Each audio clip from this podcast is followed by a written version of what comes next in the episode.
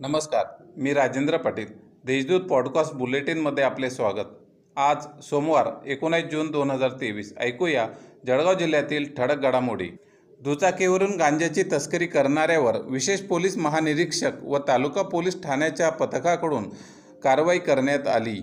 त्याच्याकडून सुमारे सहा लाख साठ हजारांचा सुमारे पासष्ट किलो गांजा जप्त करण्यात आला. या प्रकरणी गांजाची तस्करी करणारा मुन्ना सतीलाल पावरा वय बत्तीस राहणार माल मालापूर पोस्ट विरवाडे तालुका चोपडा याला अटक करण्यात आली असून तालुका पोलीस ठाण्यात गुन्हा दाखल करण्यात आला.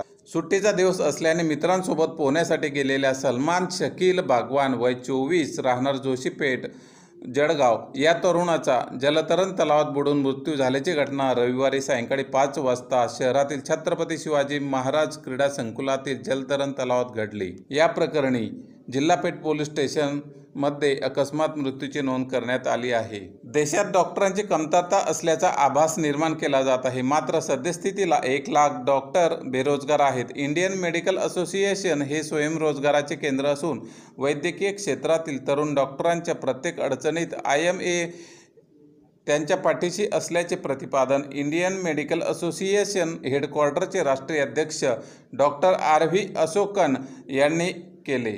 श्री माहेश्वरी विवाह सहयोग समितीची सर्वसाधारण बैठक रविवारी पार पडली. या बैठकीत समाजातील विवाह इच्छुक युवक युवतींचा एकोणतीसावा परिचय संमेलन दिनांक तेरा ऑगस्ट रोजी होणार आहे. या संमेलनात पैसा श्रम आणि वेळेची देखील बचत करता येणार आहे. तसेच सामूहिक विवाह वसंत पंचमी दिनांक चौदा फेब्रुवारी दोन हजार चोवीस रोजी होणार असल्याचा निर्णय या बैठकीत घेण्यात आला.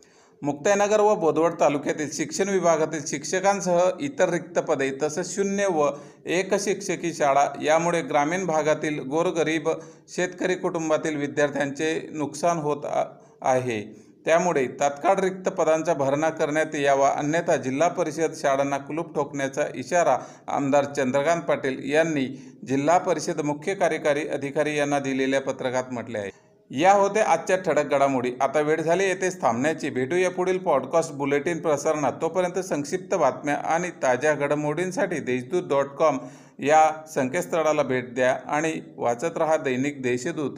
धन्यवाद.